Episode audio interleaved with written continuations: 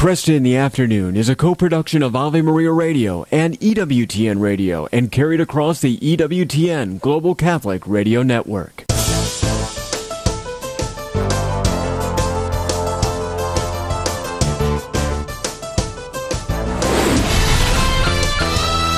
Broadcasting from the studios of Ave Maria Radio in Ann Arbor, Michigan, Al Kresta is ready for conversations of consequence.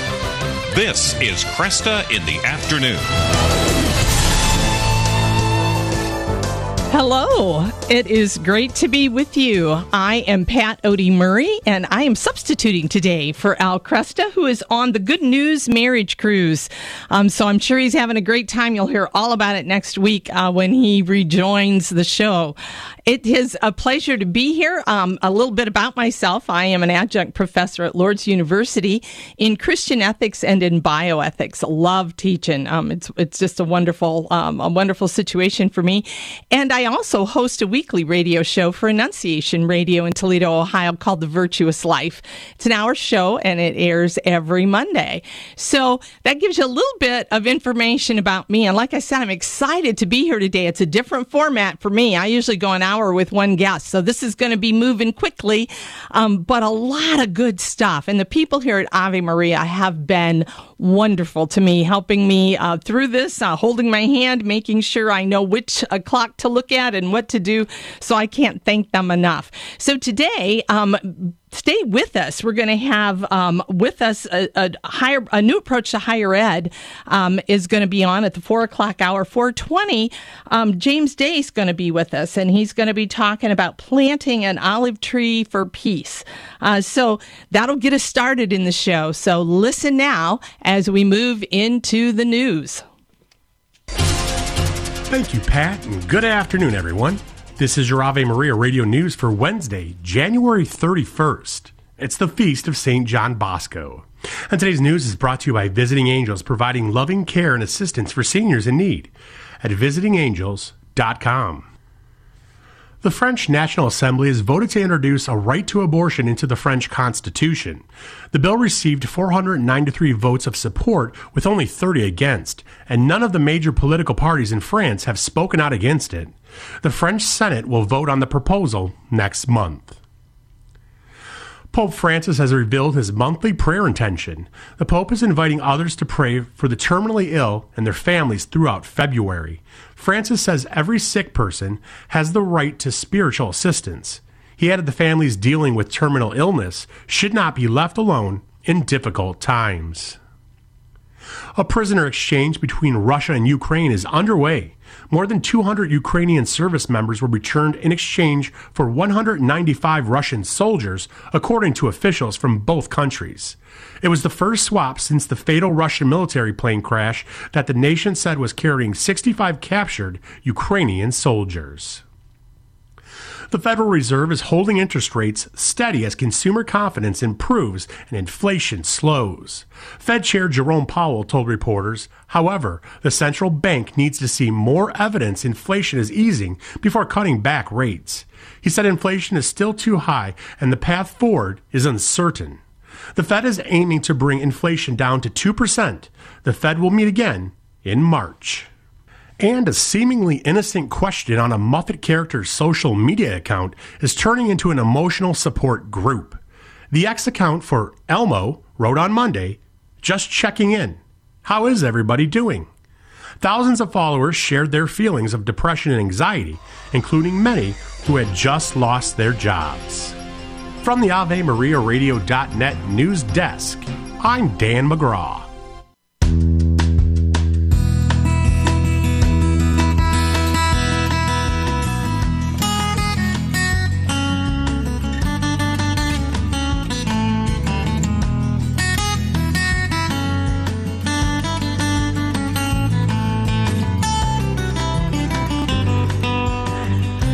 Well, welcome back. Uh, we are in the first segment of our show here, and I'm really excited. I came across uh, this article talking about a new college called College of St. Joseph the Worker. And it has kind of a new approach to higher ed. And so, being in higher ed myself, I was very curious uh, to hear more about this school. So, we're really excited. We have with us the president of the college, Mike Sullivan. Mike, welcome. How are you today? Hi, Pat. Thanks so much for having me. Oh, that's Doing very well. Thanks. That's okay. I want to tell people a little bit about you. Not only are you the president, but you've directed multiple apostolates, including Emmaus Road Publishing. You hold a master's degree in theology, and you and your wife have a small farm where you're raising yeah. animals, vegetables, and your 11 children. That's so wonderful. Yeah, thank you very much. Yeah, we're very blessed, and I've had some great experiences through the well, uh, Mike, tell us a little bit about this school. Now, is it currently uh, open or are you still enrolling?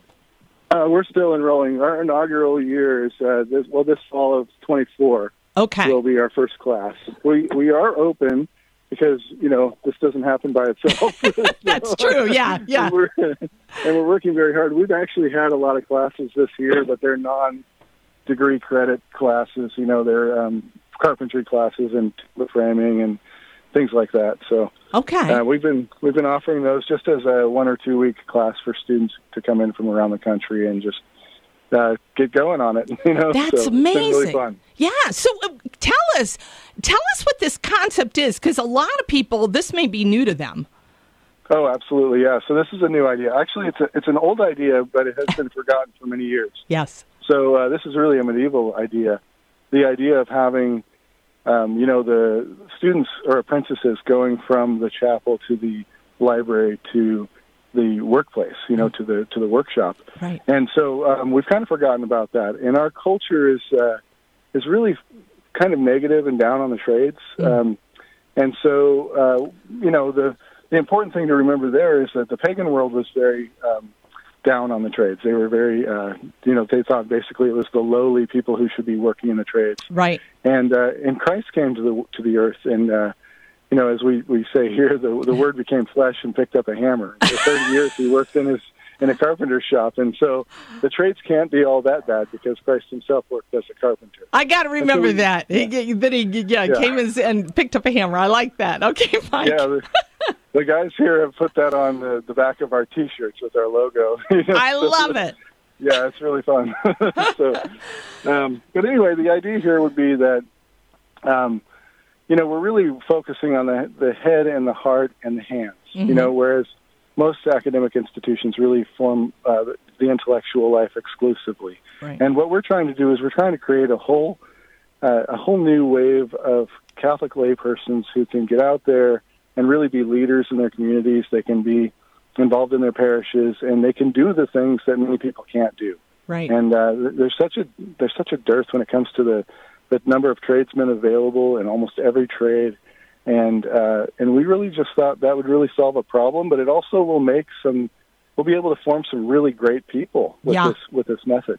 Yeah. Well, Mike, do you find, because being in education myself, sometimes you find that there is this concept that you really can't connect the trades and a bachelor's degree. Like it's impossible. It's like yeah. two different, those are two different kinds of people. But obviously, you don't see it that way.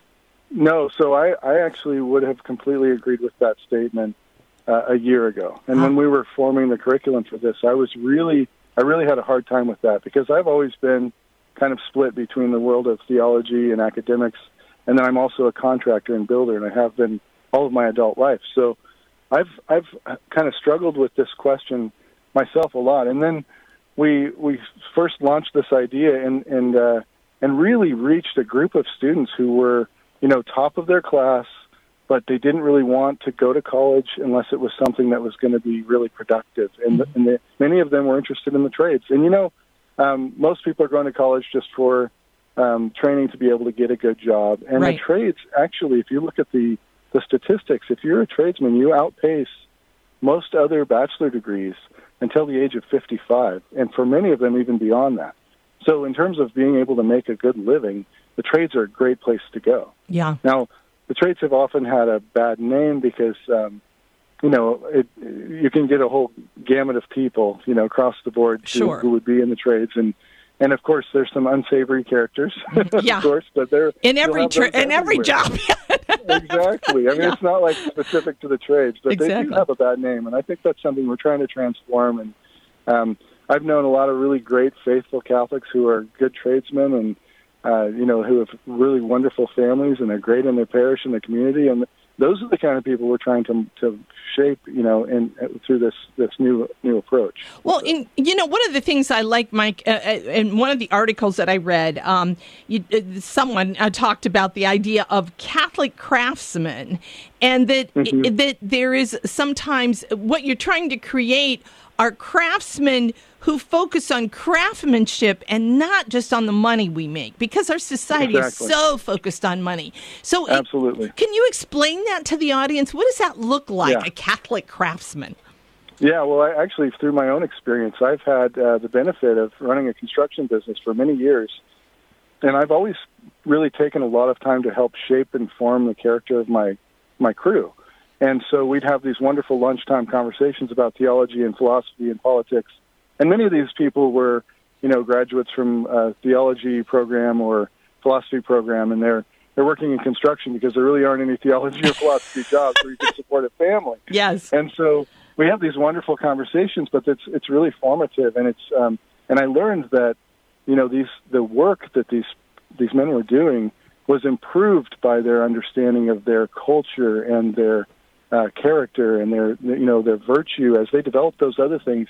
Their craftsmanship also improved, and it was really I mean we really had a special time there where we had um, you know really fine crew. I mean that I have an awesome crew now, and they're that these are the guys I'm talking about. They've kind of developed over the years, and they are really men of, men of virtue, and they're really great craftsmen. And I think the two things go hand in hand, and they always did. If you look back through church history, you know the people who built the the uh, the great cathedrals, they formed guilds. They would meet right there. They would have mass right there. They would, you know, it was a communal and Catholic thing. Right. And we've really lost that and separated the the faith so much from our daily work, and that's a real disappointment, and it's really an unfortunate thing. And I think there's a real call for all of us to renew that wherever we are and whatever job we have. Oh yeah, and I mean, you know, St. John Paul was very clear about that. He kind of challenged everybody. You know, where are our Catholic writers? Where are our Catholic doctors? Where are our Catholic? You know, so so the idea that Yep. that is supposed to inform uh, what we do in our professional life. So, it, how, uh, Mike, how did you kind of get involved in this whole thing? Because you're the president of the college. yeah, so it's it's kind of funny. I'm so I, I worked with these other apostolates for many years, and I've been um, I've always been an avid reader, and you know I'm very involved in what's going on with the church and things like that. And and but I've also been a, a builder, really focused on really top quality craftsmanship, um, mostly working for religious orders and for the dioceses and building, you know, working on churches and things Cool. like that. So I've always kind of had these things all connected. And then Jacob Imam, who was the founder of this college, uh, approached me a, several years ago now uh, with the idea, and I thought, well, this is really neat. Um, I, I'd like to just, I'd love to be involved in some way in a periphery, in a periphery way, you know. And, Yeah. And so we um, we went up to Harmel Academy in uh, Grand Rapids, which is a a trade, a Catholic trade co- uh, school Okay. and um, and it, and it was such an inspiring trip, and they're doing such great work there that you know we came back home, and then these guys had a board meeting, and they invited me to become the president, and and you know for me it was um, very much outside of the direction that I wanted to go with my life, Uh huh. but very much in keeping with the way I have been formed and kind of led. You know, I feel like I was made for this position Yeah. um, through my my experience and my background, and so it was for me it was a no brainer, and and for my wife it was just kind of like this is a it's a perfect fit. That's It's just exactly what I should be doing. yeah. so, Oh my gosh, that's wonderful. So yeah, it's a really great blessing. Yeah. So now, you, the college is in Steubenville. Does it have any affiliation with uh, Franciscan University? Yeah, so we have a partnership with Francis, Franciscan where we our students will be able to utilize the library at Francis because that's one of our big uh, major overhead expenses would Oh. be to uh, try to build a library from Yeah. scratch. And so we're, the Franciscan has made our, their library available to us. Oh, good. And we're we have ongoing conversations about what we can do to work together in the future, but also uh, several Franciscan faculty are going to be teaching for us as adjuncts, and and several of them are involved just you know as board members and kind of having direct input with us. So we're and they're all close friends. You know, all the the professors up there Sure. very close friends, and we're all very like-minded, and so it's a really good mix. Um, but this is a trade school, and it's something that you know wouldn't fit in a traditional college paradigm. You know, Uh-huh. so we really have to start from scratch because our students are going to be working the second year and thereafter through the whole program. They'll be on the job working, so they're not they're not going to be going to and from class every day into the dining hall. They're going to be, you know, making meals themselves and packing lunches, and they're going to the job site, and it's it's just a completely different um, daily routine.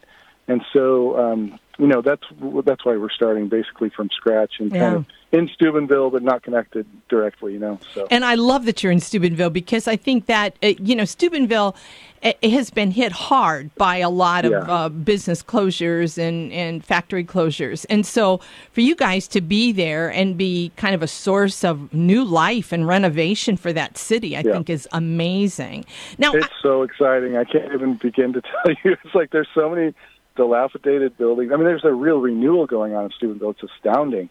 Yeah. But um, we're right in the middle of it, and it's so much fun because there are all these great historic buildings that are just ready to be renovated, and uh, and we're going to build an army to be able to do that. It's going to be so much fun. Oh, that will be. Now, is there any um, is there any connection with helping them in entrepreneurship too, or is it just strictly Yeah. trades? Yeah, so that's a big part of our curriculum. Actually, is we are trying to train leaders to go out there and you know hopefully start their own businesses or you know work for other people in in other areas. But um, really, the the big focus is how do you how do you start a business? How do you run a business? Um, all of that is included in our curriculum, and and it will be a major focus in the later years of the of the curriculum. Oh, that's great. Because again, that's one of the things that'll certainly bring more renovation into that area. There is Yep. so much more I could talk to you about, Mike, but I do want to ask because one of the things I found really interesting is you said something about like they're going to be responsible for the upkeep of their, like they're going to live in houses. It's owned by the school and they're going to have to take care of it and all that kind of stuff. Um, what, how'd you come to that idea? Okay, so the the big thing there is that we really want to encourage the students to become adults, mm-hmm. and we don't want to perpetuate adolescence. We want them to, you know, with their formation here, we want them to really just take responsibility for what they're doing. So if they're living in a house and somebody throws a football through a window, we want them to be able to fix it, and that's going to be part of the training. And you know, those things are all going to be taken into consideration with the way the housing arrangements are made. Um, but we do, we just want them to take ownership, take responsibility, and um, really be intentional about the way they live. That's and so that's that's where that comes from. That's wonderful. And I suspect they could go to College of St. Joseph the Worker to get more information. Yep, exactly. College of St. Joseph, the work, collegeofstjoseph.com. Wonderful. Thanks so much, Mike, for being with us, and God bless your ministry. Thanks very much. God bless. Bye.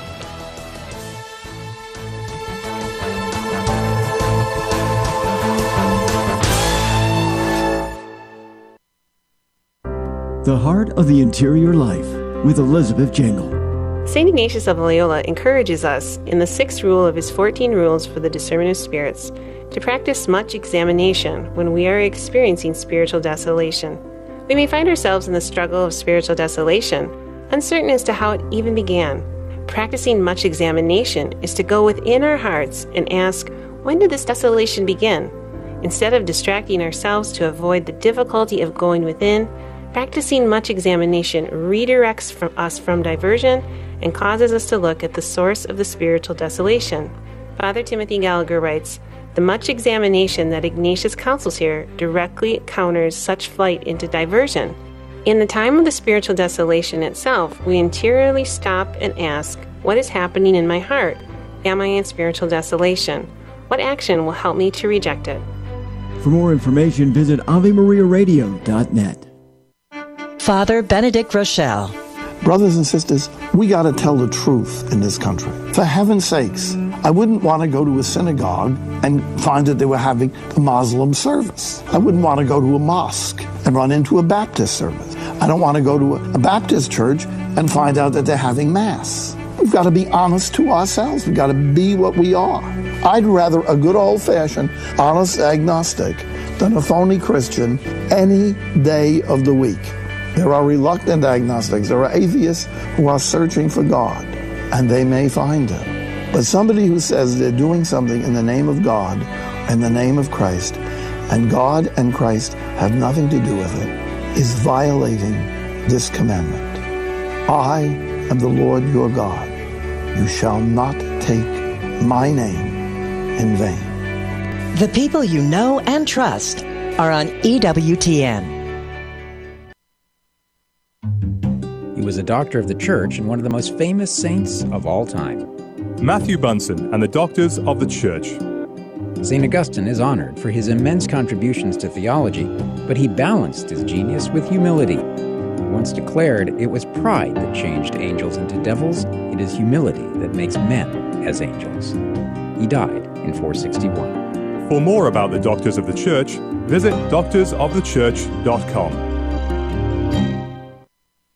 The following program is brought to you in part by MyCatholicWill.com. Surveys show that more than half of Americans do not have a will. At MyCatholicWill.com, it takes as little as 15 minutes to write your will and secure a legacy of faith. MyCatholicWill.com is the exclusive online destination for creating a Catholic will. The process of writing a will is simple and now more accessible than ever. MyCatholicWill.com, a legacy of faith for those you love. Maybe you've been hearing a lot about the need to make a spiritual communion while participating from home in a live streamed or broadcast Mass. By asking for spiritual communion, we are acknowledging that the Holy Mass is the perfect, best way to worship God. The priest intercedes perfectly for us with God the Father because he acts in persona Christi. This is the time to see that through the priest's representation of Christ's sacrifice on Calvary, we are never separated from our Lord. Jesus, I embrace you and unite myself wholly to you. Kresta in the Afternoon is underwritten by the following nonprofit organization Real Estate for Life. Buying or selling your home or business property? Real Estate for Life can connect you with one of 1,400 pro life real estate agents around the world. When Real Estate for Life receives a referral fee, they donate 70% to Ave Maria Radio and Human Life International. More information at realestateforlife.org or 877 Life US 1. That's realestateforlife.org.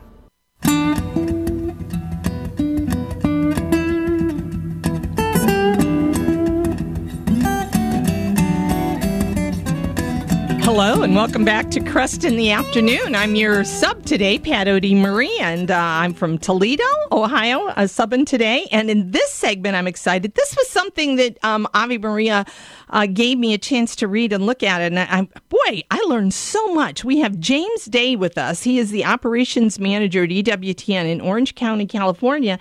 And James is going to be talking to us uh, about an article he wrote If You Want Peace, Plant an Olive Tree. Welcome, James.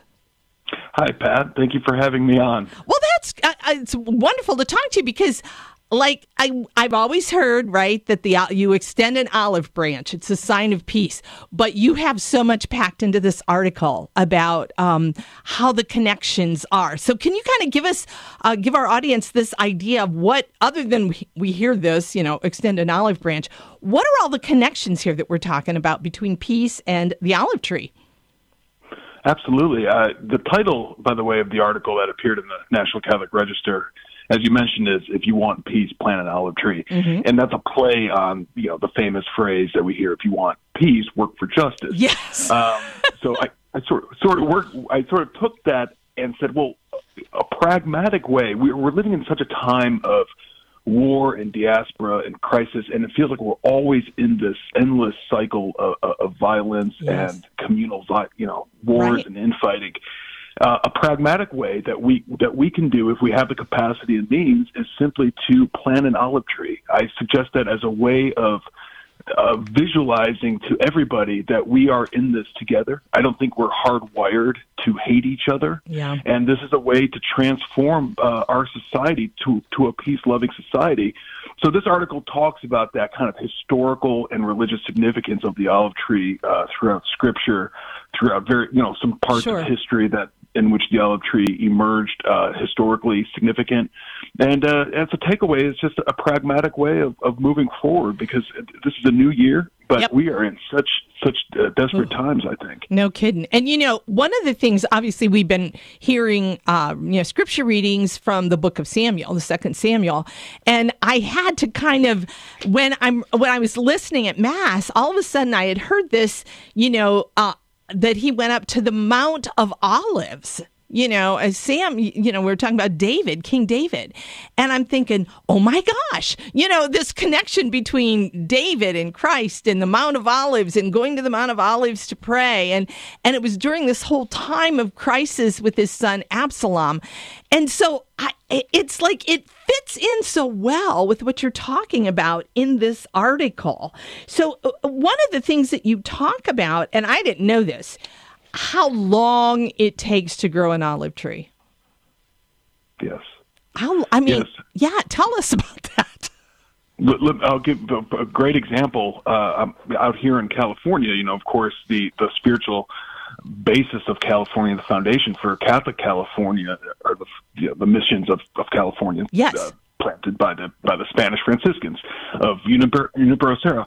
Well, there was a tradition that the Franciscans had at each mission. They would plant uh, one, at least one uh, olive tree on the grounds, mm-hmm. uh, and this was late 1700s, early 1800s. And mm-hmm. if you still if you visit those locations today, you will see olive trees uh, planted at the time. Uh, those particular trees are still extant today. So they've, you know, 300 years or so wow. uh, about of, of these olive trees as a symbol uh, of what we're talking about.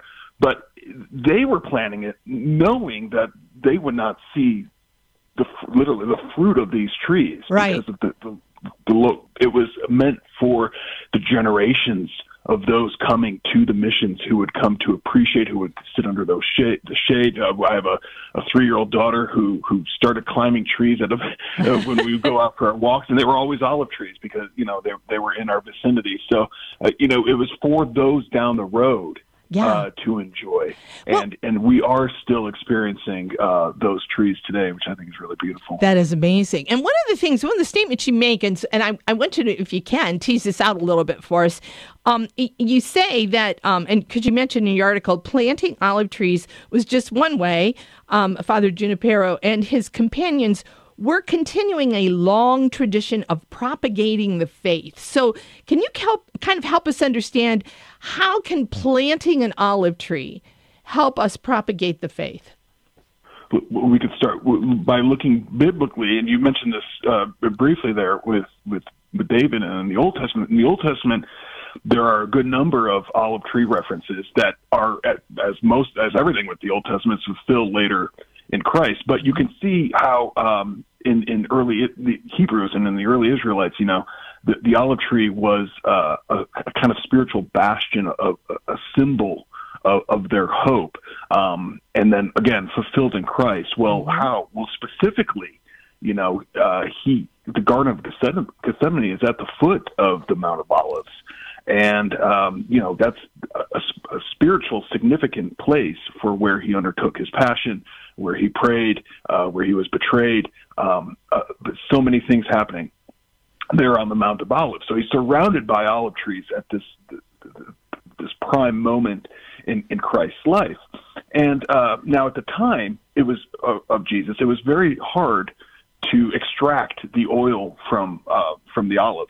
Right. So you know they used the uh, millstone, crushed the olive in, in a press, and and here you know, he references uh, Jesus references the the millstone yes. in the gospel, as as, as we know, mm-hmm. and um, and even in, in the connection between the difficulty of pulling the oil out of uh, the, the olive, you know, mm-hmm. connects to the difficulty uh, in which he endured his his passion, the suffering in which he was undergoing. So much so, you know, his sweat became like like drops of blood. Right. Uh, and yet, um, you know, for the for the early Israelite, for the Hebrew, this this would have been well known because of its its foundation in, in the Old Testament. Yeah. Whereas the Gentile, you know, would not have known anything about the spiritual significance of the olive tree. Right. And yet, uh, and, and yet here in Italy, and, and then in Italy, say for instance, mm-hmm. a Gentile nation, you know, converted to Christianity, mm-hmm. uh, now is one of the greatest producers of olive oil in the world. So yeah. it just it just it's just a, a, a metaphor, if you will, right. for just the propagation of the faith. And one of the things that I, I found I never knew, and I was so excited when I read it, that Gethsemane actually means olive press in, in Hebrew. I mean, that's yeah. like, oh wow, you know th- that idea, and that's why your your explanation of of how we get olive oil, what that olive press does, really does show us um, the, the analogy of Christ's suffering, what, what, what was put upon him to bring about his salvation for us, the salvation of all of us. It's just an amazing um, kind of analogy that I, I never saw before until I read this article. That was amazing. Now, I, I do have a, a, a question for you because as I was reading, um, you know, you talk about um, the idea of, uh, you know, is it, too, and I'm just going to quote this for the audience, is it too naive to suggest a joint effort among Christians and Jews, Palestinians and Israelis to plant an olive tree together? Now, here's my question. Um, does does this olive tree mean the same thing to people who are not Jewish or Christian, because that's kind of a part of the scripture that you just went through so nicely for us. But but if that's not my understanding, how do I get drawn into that? Do I have that same understanding? Well, I guess it would depend on the uh, the type of the, what culture we're we're discussing. Uh, uh-huh. Uh, so it probably would have possibly maybe not as significant a meaning as the Judeo-Christian understanding of it. Uh, however, in those examples, uh, I would not have written this article for not or not for the Hamas Israel war. I right. mean, that really came out of that that experience and, and, and what's going on and what's still going on over there. Um, yeah. But it's specifically that location in which the olive tree flourishes. Mm-hmm. So a, a, a kind of gesture on the parts of those leaders would have ramifications. And for those who may not understand what the olive tree meaning might be, that particular gesture might cause an awakening of understanding or a new, a new idea or in their own culture, say. Um, you know, for example, uh, cemeteries in Israel, uh, for example, when Yitzhak Rabin was the former prime minister was assassinated in 1996, and at a cemetery. You know, uh, mm-hmm. uh, Peter Jennings is doing the ABC uh, report covering that that funeral, and he's talking about how the olive trees are covering the cemetery wow. and how important that is to the Jewish people. Uh-huh. So that's a way of, of people who may not understand the significance of the olive tree might take that as saying, "Wow, this is sacred ground. This is the, the Holy Land." And here, why are there so many olive trees here? I think that might be a gesture we might need for for our for the new generations to understand the importance of it in this time of diaspora and crisis. Yeah, and I and, and when you talk about that idea of that the olive tree is certainly a symbol of hope and it is a part of that that kind of long growth period that you're talking about that that you may not see the fruits of what has been planted but future generations will and that fits in so nicely with your article because it's that idea of even how do we change this animosity, this this hatefulness, the warring? It it has to start with changes now, even in individuals, how individuals are formed, so that in the future we can see peace and hope. Does that make sense? Absolutely. As my as my mother would say, you have to model the faith. You know, thinking of my children and you know her grandchildren, you have to model the faith for those who are still learning, who are still you know soaking it in. Who mm-hmm. still, you know, I mean, we're always learning, we're always journeying. But for those who have been graced with the gift of faith, you know, it's our duty to model that. And so, even though we may not see the the fruits of that down the road, but you know, I mean, look at all the generations before us who have suffered through the faith of martyrs and persecutions and you know, they didn't know, you know, how, you know, they just had the hope that it would survive, as, as Christ said, you know, upon this rock I will build my church, the gates of hell will not prevail against it. Yeah. And I think that, again, eh, you know, and you say this in the article, the idea that we are very much, uh, uh, when you plant an olive tree, you can't be thinking of yourself. And I love that, you know, because we certainly are in a culture um, that tends to think of ourselves first. And when you plant an olive tree, you can't be thinking about yourselves. You have to be thinking about generations to come. Yeah. Yeah, exactly. You're, you're, it's not going to be. It's not like a little uh, lemon tree that we have, or, uh, or an apple tree that we have, or you know, we're not going to be able to enjoy that. But we do plan. We hope at our house to plant at least two olive trees this year, if Ooh. we can, uh, God willing. Uh, if everything comes together there in the front yard. And and I, I just hope that that's a pragmatic way if, if to start conversations if anyone asks, and maybe not get into too much depth as what we're doing here, but at least to have that con- conversation about what the purpose of these olive trees are. Oh, what a great idea! Because that's just that's going to help you educate, inform people. I love it. Thanks so much, James, for being with us and talking about your article. Um, if you want peace, plant an olive tree.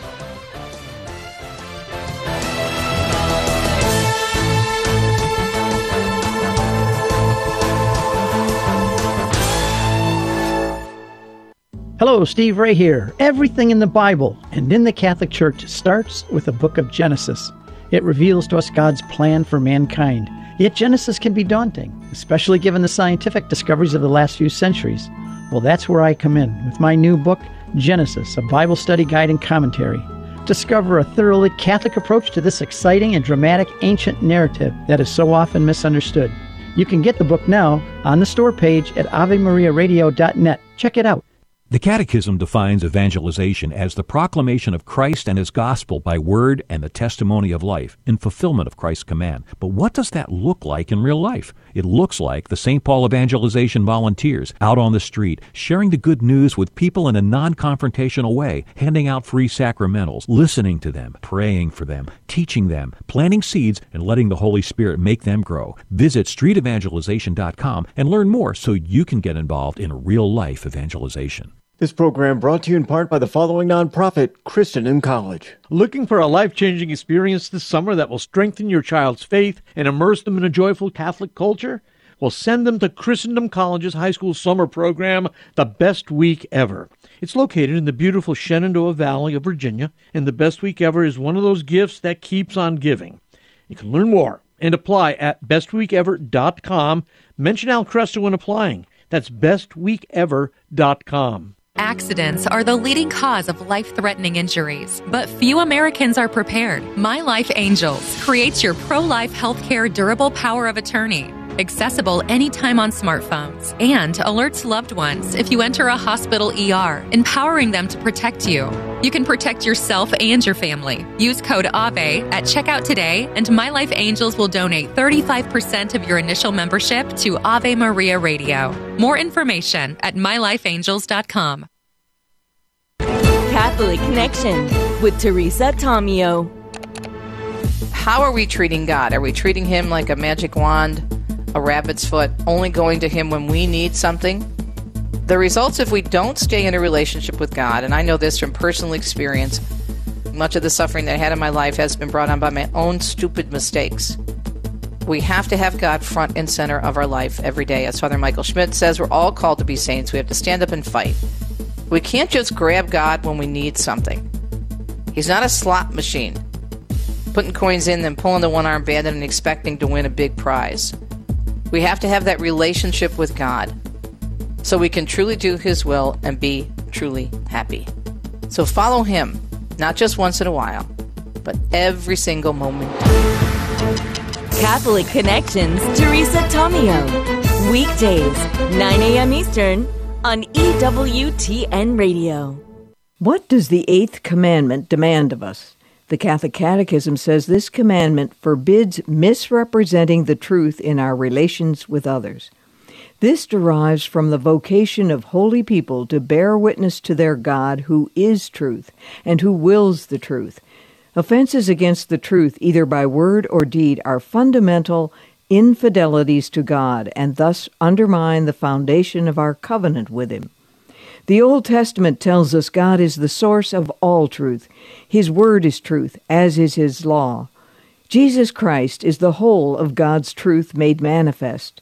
To follow Christ is to live in the spirit of truth, says the Catechism. Jesus taught his disciples the unequivocal nature of truth when he instructed them, Let your yes be yes and your no be no. Anything more is from the evil one. This is Peggy Stanton, and this has been the Order of Malta's Minute with the Catechism.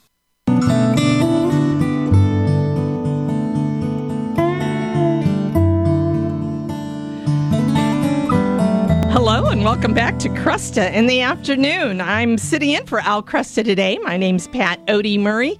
Uh, I'm a theology and philosophy instructor at Lourdes University, and I also host a show called The Virtuous Life on Annunciation Radio in uh, Toledo, Ohio. It's on Mondays at 4.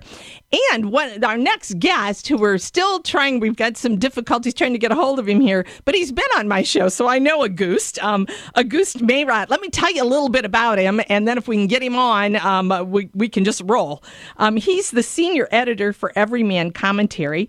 He's an English teacher in Dallas and also writes for The Federalist, um, The American Thinker, and other pre- uh, publications. And you can visit uh, the website everymancommentary.com. So Auguste is um, he's a prolific writer and he's a teacher. So I'm sure part of the issue of trying to reach him is who knows a student may have stopped him or something like that. But the article that we're I want to talk with him about today is in Crisis Magazine how colleges have made themselves useless. Uh, obviously, I have a great um, interest in these kinds of things being in academia myself. Uh, but I do think we're seeing challenges as to uh, colleges doing what they should do or what they're called to do. And that's why, if you were with us in the four o'clock hour, you heard that segment of uh, the College of St. Joseph uh, uh, of the Worker, uh, the Catholic College of St. Joseph the Worker. It, this is an amazing idea. I think we start, we have to start re envisioning uh, higher ed a little bit, um, and maybe a lot, not just a little bit. Auguste would say a lot. So I'm going to talk a little bit about this article. If they can uh, make contact with him, we'll pick him up and bring him in. But the article really kind of revolves around the idea of cultural relativism and uh, kind of this dissolved objective academic standards. And he, he says this because of this, it is it, it's just made higher ed decline. It, it's an inevitable thing. When you start doing these kinds of things, this is going to happen. When you start to focus on, on relativism, where there's no standards, um, when any kind of objective standards have kind of been put aside, you're going to see a decline. Now, one of the things um, that he talks about, uh, and he shares some other uh, professors' ideas on what's happening to higher ed. And I must admit, kind of what's been rolling around in my head for a while is as we've kind of moved into kind of the modern and now postmodern, and some say we're post postmodern periods. Um, we have changed the way we view things, um, view institutions, view the world. But the idea, I think, that that one of the people that he talks about, and I'm trying, oh, Tyler Harper is who he brings up, and he really believes that it is more about kind of a, a utilitarian focus on education. And that is what has made the big change. I must admit, until I read Auguste's article, I would have agreed with that. I would have thought, yep, education has just become about getting a job, having a, a profession, getting a job, and moving on. It's not about um, the idea of educating the whole person, right? And I'm I admit I, this this was part of my kind of worldview coming through. Uh, the idea of uh, people were saying, "Well, uh, I want to be a nurse, so I'm going to go to nurses training. I want to be, you know, a teacher, so I'm going to go to a teacher's college." Right? So it was very focused on the profession itself rather than the holistic view of the individual. And I remember um, I taught at a, a, medical college for a while, and um, part of that is um, is the idea that what we always did because I obviously worked in theology, so part of my issue was I would we would always kind of orient students, and I and another an English professor would talk about what it really meant to be a well rounded, educated person. And I think we we miss that sometimes. And you know, sometimes don't blame them. I mean, I saw kids rolling their eyes like, you know, oh gosh, we got to take we got to take math, we got to take, you know, they really were okay with science, obviously, but you know, we got to take English and we got to take theology and oh, you know, it was like these are things we don't need. They don't help us. Now that shows us that we have a real problem, that we don't understand how these things form us as individuals. So, one of the things that Goose talks about in his article is he really thinks the decline of colleges happened in the humanities department, right? And the humanities department would be, oh, kind of what I teach, right? That's humanities. So, but he said he really believes these were kind of hijacked. And they were hijacked in a way that um, you know, they they've been captured. What he says is by leftist revolutionaries, and and so they really turn out social activists and not really holistic, educated people. Again, I, that's an interesting concept um, to to spend some time with, and and, and I really am curious. Uh, and again. Um, uh, we a little issue with having Auguste on the show right now, but I think he he makes a good point that it becomes about uh, the idea of I want to get numbers in my building, and if I make kids take a logic, right, uh, philo- intro to philosophy, um, if I make them take these kinds of things that make them think. Um, then I really, you know, they won't come if I if they have to take this. So edu- higher ed has kind of isn't really a lot about we don't focus a lot on education on, anymore we focus more on the experience of college um, and uh, my husband uh, and I always, because he he was an educator also, and we always kind of talked about that. That you know, we went to college to get an education. Um, we very much wanted to learn things. Now, granted, he was a music major, a music ed major. Um, I was a, a, theology psychology major, but but the ideas were we wanted to learn about what it meant to be a human being, and and music certainly plays into what it means. This idea of beauty, and uh, and certainly for me, the idea of understanding how um, who we are as human beings, philosophically, theologically, all of those things uh, play into our worldview. So the idea, maybe, as Auguste says, and sometimes I believe too, is that education is no longer about understanding who I am as a human person and how I can be more virtuous and add more to the world around me. It's uh, people, teachers are under pressure to make their classes kind of entertaining and fun, and college has to be a fun experience. I've heard of colleges that have put in lazy river um, rafting experiences on their campus because they're vying for students. Instead of saying boy we can make you um, you know we can help you become who you're called to be. And i think that's even a greater a need in our society today. And so Auguste talks about this idea that, you know, administrators are trying to uh, attract students any way they can. And when that gets to be our focus, um, I think we start to lose who we're called to be and what our, our mission is about in higher ed. When it's all about numbers, numbers, numbers, right? I, you know, um, I always say, you teach the truth, people, people will, um, people will come. Uh, in, in, a way, I, and I, you can't say that all the time, right? It's not like everybody's going to come running into your college, but but I always look at at Christ, right? He is our role model. He is our example. Um, the idea that he starts with twelve, he starts with twelve, but he speaks the truth, and because he speaks the truth, people who want and are really searching for the truth and want purpose and meaning in their lives and want to know who they are are drawn to him.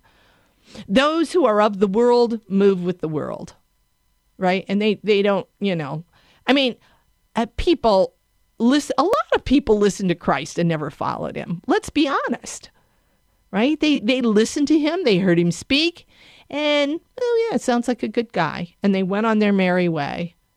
And a lot of people, when, especially when he did his Bread of Life discourse, left totally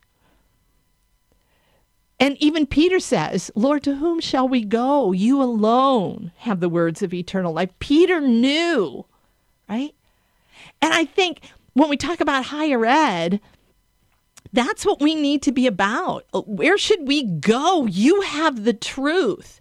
You can, and this is really true for Catholic higher ed, who we can be for our students instead of getting caught up in um, in the worldly things of giving them fun experiences and classes that are entertaining in the sense of, you know, he makes mention of of classes where you know they uh, that um, taught classes on Harry Potter and on Twilight.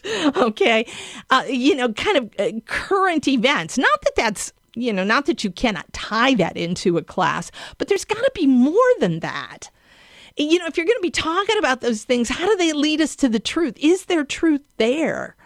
This is really what we're all about when we talk about these things. And so as as you know, higher ed and, and I understand kind of what Auguste is saying here, this idea that that uh, our college is kind of pushing themselves to a place where they're going to be useless. Because if we're not searching for the truth, if we're not helping students define that, then we're missing the mark.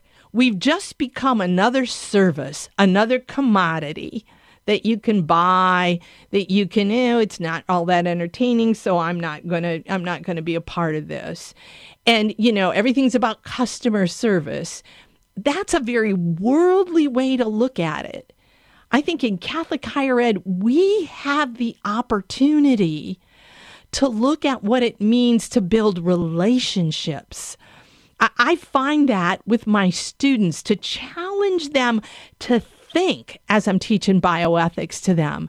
Who is the human person? What does that mean for the way we relate to one another? And then model that myself to expect some responsibility from them on their part and the choices they're making. And also to be a kind person to them. And I think that is is so important for us that this isn't just a commodity that I'm selling you. I am trying to help you understand truth and to build your life on truth so that you will have a good life. Now, Auguste um, also brings up in the article um, the idea of of maybe what do we do with these humanities departments? Um, you know, do, do, you, do we revise them? Um, do we add them to other majors? Do we not have humanities majors?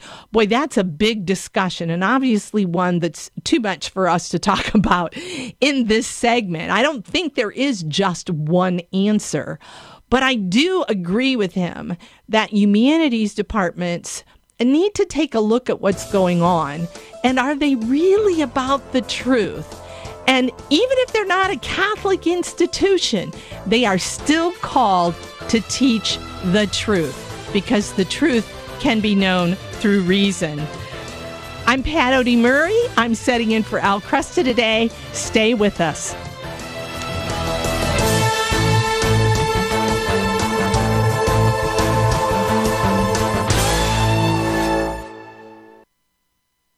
Now, Catechism Wisdom with me, Dr. Ray Guarendi, and Father Larry Richards. Father Larry, church talks a lot about charity, right? Let me read to you something that the Catechism says, section 2447. The works of mercy are charitable actions by which we come to the aid of our neighbor in his spiritual and bodily necessities. Instructing, advising, consoling, comforting are spiritual works of mercy. My profession says that we need to have people meet our needs. Now, th- this here seems to be a little, I don't want to say antagonistic, but maybe contrary to that. The way of the world says me, me, me. The way of God says you, you, you. And when we sit there and we focus on the reality, it's in giving away your life, Jesus says, you find life.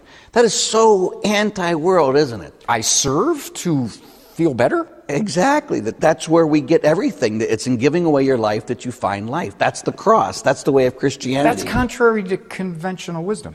Yeah, and that's the point. okay. Well, enough said there. Yeah, I'm sorry. You know. Catechism puts things on its head according to conventional wisdom. Absolutely. Jesus comes and changes the world and turns the world upside down and says, You want life? Then you give away life. And it's in that that we find true life. It's in serving that we become more fully who we are. As God left heaven, if you will, became a man and gave his life for us. And when we do the same, just as he found eternal life in his humanity, so will we. A life of self is a wasted life. God says, I'll take care of number one. You take care of others. And when you give away and you live a life of service, that's when you're going to find life. So others are number one. You got it. I have a thing that says, uh, Jesus first, others second, yourself last. The life of joy, huh? That's the exact opposite of what the world says. But in, when you do that, you will have a joyful life.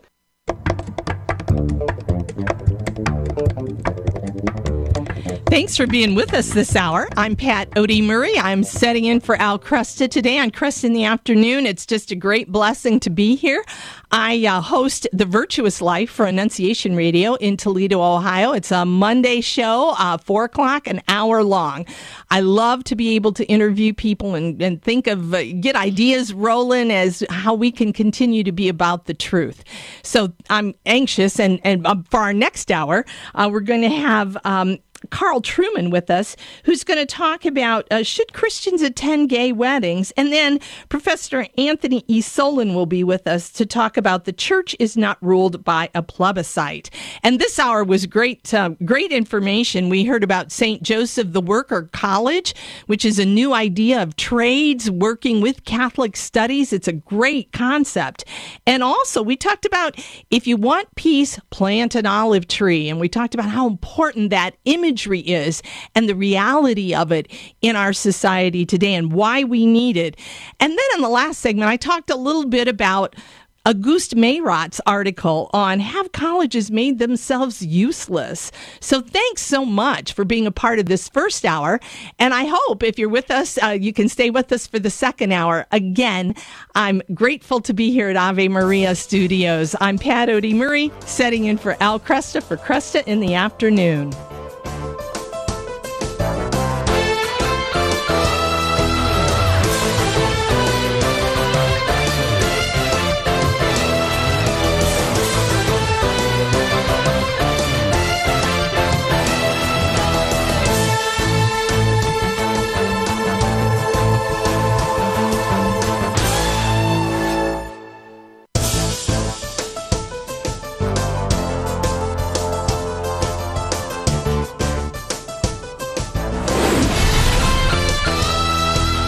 Broadcasting from the studios of Ave Maria Radio in Ann Arbor, Michigan, Al Kresta is ready for conversations of consequence. This is Kresta in the Afternoon. Hello, I'm Pat Oedy-Murray, and I am setting in for Al Kresta, so it's kind of Pat in the afternoon, I guess. Um, and uh, I could never replace Al Kresta. I listen to him, and he is amazing. Um, but it's great to be with you. Uh, I do my own radio show in Toledo, Ohio. It reaches most of the Toledo diocese, uh, and it's called The Virtuous Life. It's a weekly show, and I really enjoy that. I'm blessed to be able to talk to a lot of faithful people and have a lot of uh, kind of information that helps me in my faith. So I hope that's what we're about here for you too today. Um, and Al is on the Good News Marriage Cruise. So I'm sure he and his wife, I think it's Sally, is having a great time. Hearing lots of good people, lots of great people are on that cruise too. In fact, uh, my boss at Annunciation Radio is on that cruise also. So uh, we're excited for them. And hopefully, when Al comes back, he'll be able to fill you in on all kinds of good stuff. I think Teresa Tomeo, if I remember, is on that also. So it, with us, this um, the second hour is very exciting. Uh, we have um, uh, Carl Trueman with us, and he is going to be talking to us about an article he wrote Should Christians Attend Gay Weddings? So that's going to be in our first segment. And then in the last two segments of this hour, uh, Dr. Anthony E. Solon will be with us, and he just wrote an article for Crisis Magazine called The Church is Not Ruled by a Plebiscite. And there's so much good stuff in there for us to talk about. So I'm really excited about this hour. I hope that you too will be, because these are certainly questions and concerns that uh, if you're Catholic, you're always kind of trying to find the truth, seeking the truth through all of this.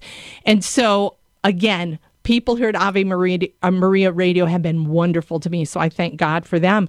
And we are going to be throwing it now to the news. Thank you, Pat, and good afternoon, everyone. This is your Ave Maria Radio News for Wednesday, January 31st. It's the feast of St. John Bosco. And today's news is brought to you by Visiting Angels, providing loving care and assistance for seniors in need at visitingangels.com. The French National Assembly has voted to introduce a right to abortion into the French Constitution. The bill received 493 votes of support, with only 30 against, and none of the major political parties in France have spoken out against it. The French Senate will vote on the proposal next month. Pope Francis has revealed his monthly prayer intention. The Pope is inviting others to pray for the terminally ill and their families throughout February. Francis says every sick person has the right to spiritual assistance. He added the families dealing with terminal illness should not be left alone in difficult times. A prisoner exchange between Russia and Ukraine is underway.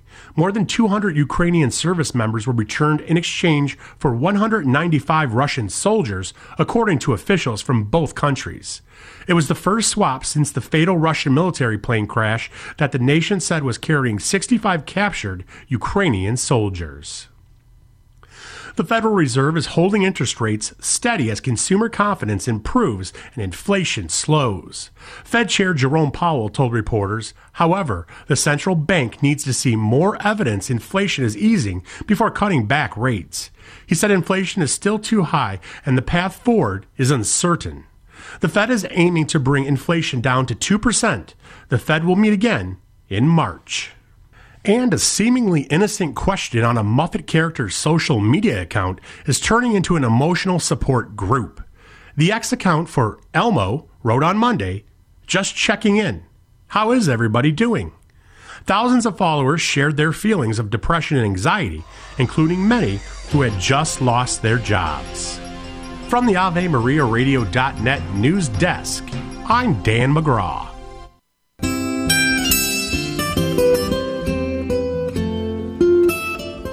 Hello and welcome back. Um, I am Pat Oedy-Murray. I am subbing today, sitting in for Al Kresta. Big shoes to fill. Um, he is just an amazing guy, and I'm so thankful that I can uh, be here on the show and kind of help him out a little bit. So this hour is uh, got amazing. Um, interviews in it. I'm again very blessed to do them. Uh, but our first one is um, Carl Trueman. He's uh, he's a professor, and he's an author most recently of The Rise and Triumph of Modern Self: Cultural Amnesia, Expressive Individualism, and the Road to Sexual Revolution. Um, a professor of biblical and religious studies at Grove City College, and previously served as the William E. Simon Fellow in Religious and Public Life at Princeton University. He's authored or edited more than a dozen other books, including The Creedal Imperative, Luther on Christian Life, and Histories and Fallacies, and is a member of the Orthodox Presbyterian Church. And today we're going to be talking to him about an article he wrote, um, which appeared in First Things, called Should Christians Attend Gay Weddings? Welcome, Carl. Uh, thanks very much for having me on, Pat. It's a delight to be here. Oh my gosh! I just read that article or that book, your most recently published book, and I made a note to myself: "Buy, buy." Thank you. That's very kind. well, this this article, uh, Carl, is it, it obviously the title grabs everybody's attention, right? Can Christians attend gay weddings? But there's so much more in this article than just that. Um, can you kind of tell me what, you know, why you decided to write about this now? Sure. Well, I think it's a, a very pressing question. I think most people uh, either have friends who are gay or have family members who are gay, and it's only a matter of time for many of us before the question of, you know, this gay person getting married? Should I attend their wedding? It's only a matter of time before that pops up. And what I wanted to do in the article was to to help people see what's at issue yes. in that invitation, what would be at issue in attendance. Because on the one hand, nobody wants to gratuitously offend or hurt somebody else. Exactly. Uh, so our instincts are always, I think, for many of us, to be to be kind and accommodating. Mm. On the other hand, I think there are there are more issues at play in the question of attending gay weddings than, than simply not offending uh, the parties who've invited us. So I, I really wanted to try to help Christians in general uh, see what the principles are, what the issues at stake are in, in attending a gay wedding. And do you find that um, when you talk about the idea of, you know, uh, usually people who don't agree that a gay marriage is marriage will still go, like you said, because well, they don't want to upset family members, or they don't, you know, they they they think it's the kind thing to do. What can we weigh that against? Because that seems to be the you know the call of the day. Be kind, yeah. be generous. You know. Yeah, and particularly, of course, if it's a relative, it's if it's a son or a daughter, for example, oh, yeah. the the stakes are sort of very high, and I they think are. we need to first of all understand the the agony of soul that somebody finds themselves in that position is going to be in. Oh yeah. But I, I, I outlined in the article, and there may be more reasons than this, but I outlined in the article what I thought were three things that all Christians need to take account of.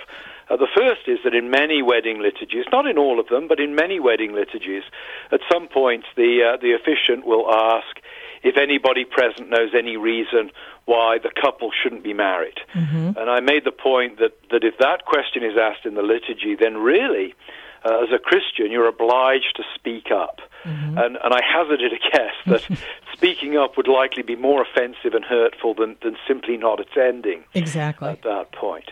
Uh, the second reason I think is that the, the, the Christian view of marriage is really predicated on sexual complementarity. Mm-hmm. Uh, marriage is between one man and one woman, and that tracks back to important, morally significant, I think, bodily difference between men and women.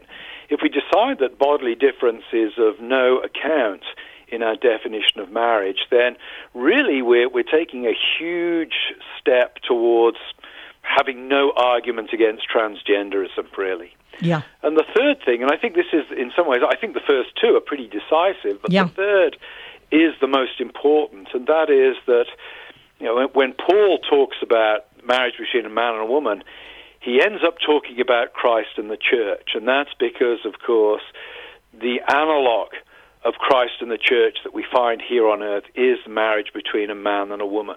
Marriage has Christological significance. Now, I'm a Protestant, you're a Catholic.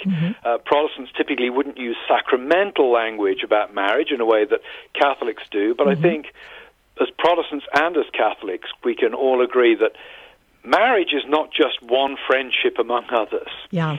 it has this Christological analogy to Christ and the church. And really, what that means is that a false marriage, and I would include uh, a marriage here between two people who've been unbiblically divorced, for example, not just a, a gay thing, but any two people who shouldn't get married.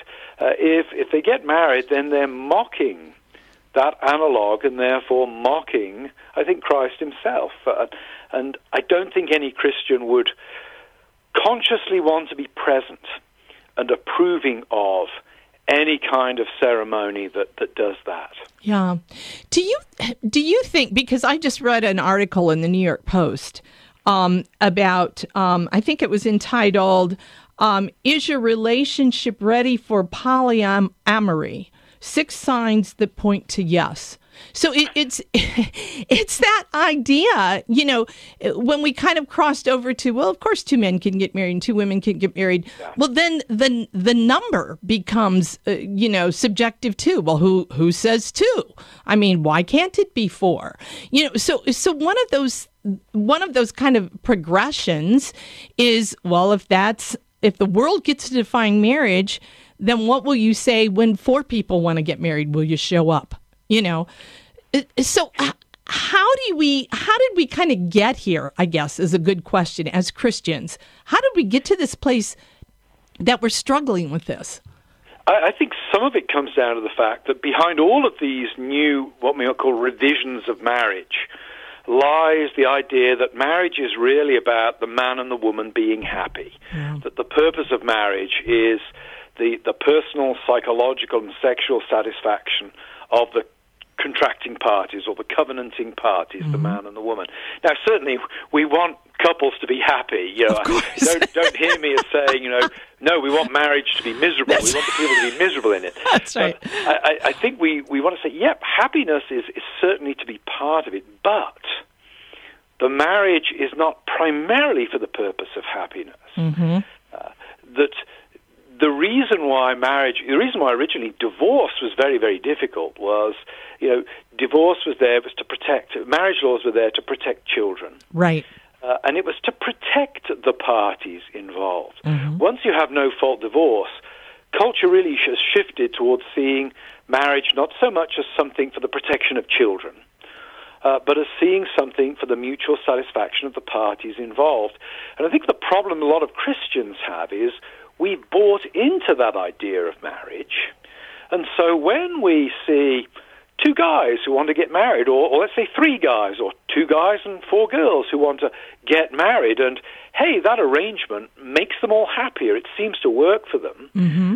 we, we have to take a step back and think, oh, how am I going to object to this? And if your view of marriage is so thin that it's just about a legal arrangement between two people for as long as they're happy, you really don't have a very deep or profound foundation upon which to object. And I think the fact that so many Christians have blithely accepted, say, no fault divorce, leaves us in a very difficult position on a number of fronts relative to objecting to gay marriage or objecting to being present at a gay marriage. Right.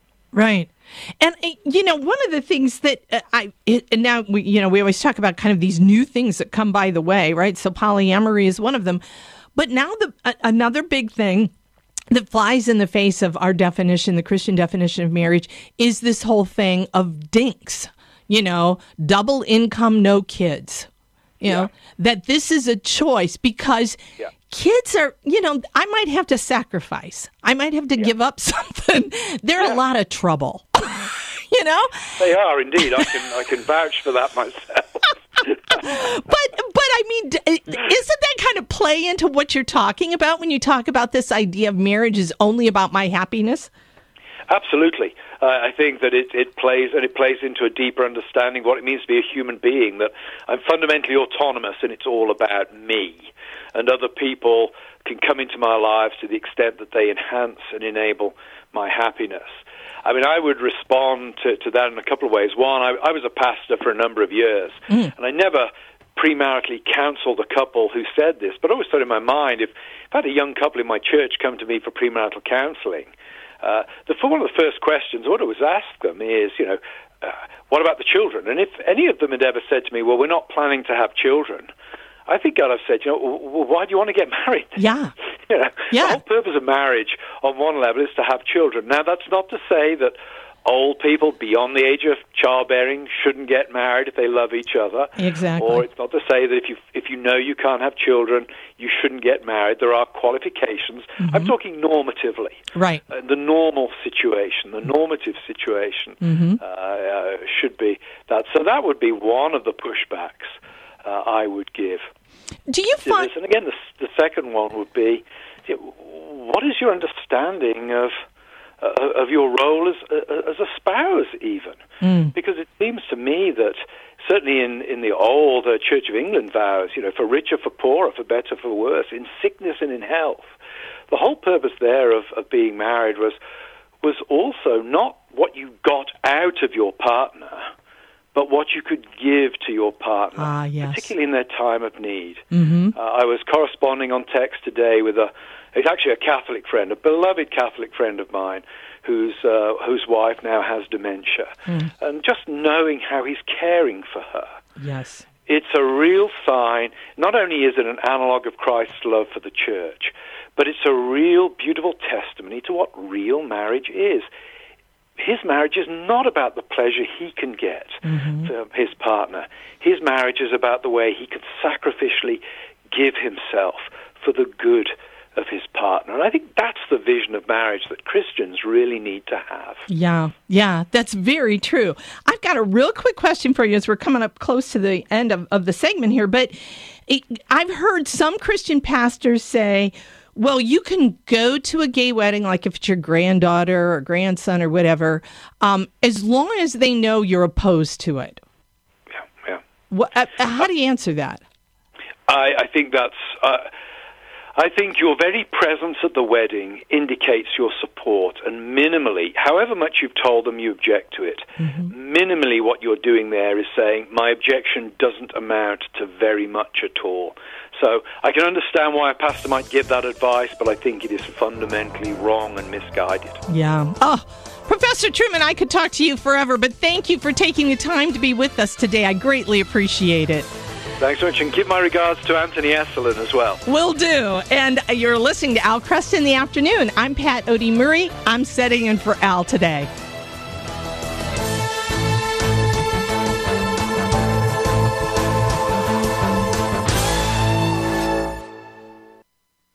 Catholic Connection with Teresa Tomeo. There was a big story about this Catholic college saying, oh, we are going to open our doors to anyone who identifies as a woman. So, a male student coming in, but if he calls himself a woman, that's fine. This is all about diversity and equality. This is a Catholic women's college. And so, thanks be to God, there was a lot of pushback. And guess what? The school rescinded. How important it is not to give up and to remember that we can and should respectfully, always with love, express our concerns. It doesn't matter, the victory is up to God. But sometimes we do see that success in the victories, as is the case with St. Mary's College, who says now it needs to go back to its roots and get a deeper understanding of what it means to be a Catholic college for women. Catholic Connections, Teresa Tomeo. Weekdays, 9 a.m. Eastern on EWTN Radio. What is truth? Pontius Pilate asked Jesus not realizing that he was looking at truth. Jesus Christ is the truth and the source of all truth. The Catholic Catechism states that man tends by nature toward the truth, and that he is obliged to honor and bear witness to it. Thomas Aquinas asserts men could not live together if there were not mutual confidence that they were being truthful with one another. Truth entails both honesty and discretion between what ought to be expressed and what ought to be kept secret. Jesus told Pilate that he had come into the world to bear witness to the truth. Thus, the Catechism states, in situations that require witness to the truth of Jesus, a Christian must profess it without equivocation, even at the sacrifice of his own life. This is Peggy Stanton, and this has been the Order of Malta's Minute with the Catechism. The wisdom of Mother Angelica. I want you to have such confidence in the Lord that you'll find such hope and see the beauty of the Lord, the majesty of God. What did our Lord say, huh? If your sins are as scarlet, oh, what? What's going to happen? They shall be made white as snow. EWTN. Live truth. Live Catholic. We are the pro life generation, passionate about building the culture of life in our healthcare and in our nation. But not all healthcare options are equally pro life, and some provide morally objectionable procedures. CMF Curo is different. CMF Curo is a pro life Catholic healthcare ministry providing a pathway for its members to build the culture of life in their healthcare choices, not destroy it. Learn more about CMF Curo at mycatholichealthcare.com. That's mycatholichealthcare.com. The following program is brought to you in part by mycatholicwill.com. Surveys show that more than half of Americans do not have a will. At mycatholicwill.com, it takes as little as 15 minutes to write your will and secure a legacy of faith. MyCatholicWill.com is the exclusive online destination for creating a Catholic will. The process of writing a will is simple and now more accessible than ever. MyCatholicWill.com, a legacy of faith for those you love. Kresta in the Afternoon is underwritten by the following nonprofit organization Real Estate for Life. Buying or selling your home or business property? Real Estate for Life can connect you with one of 1,400 pro life real estate agents around the world. When Real Estate for Life receives a referral fee, they donate 70% to Ave Maria Radio and Human Life International. More information at realestateforlife.org or 877 Life US 1. That's realestateforlife.org.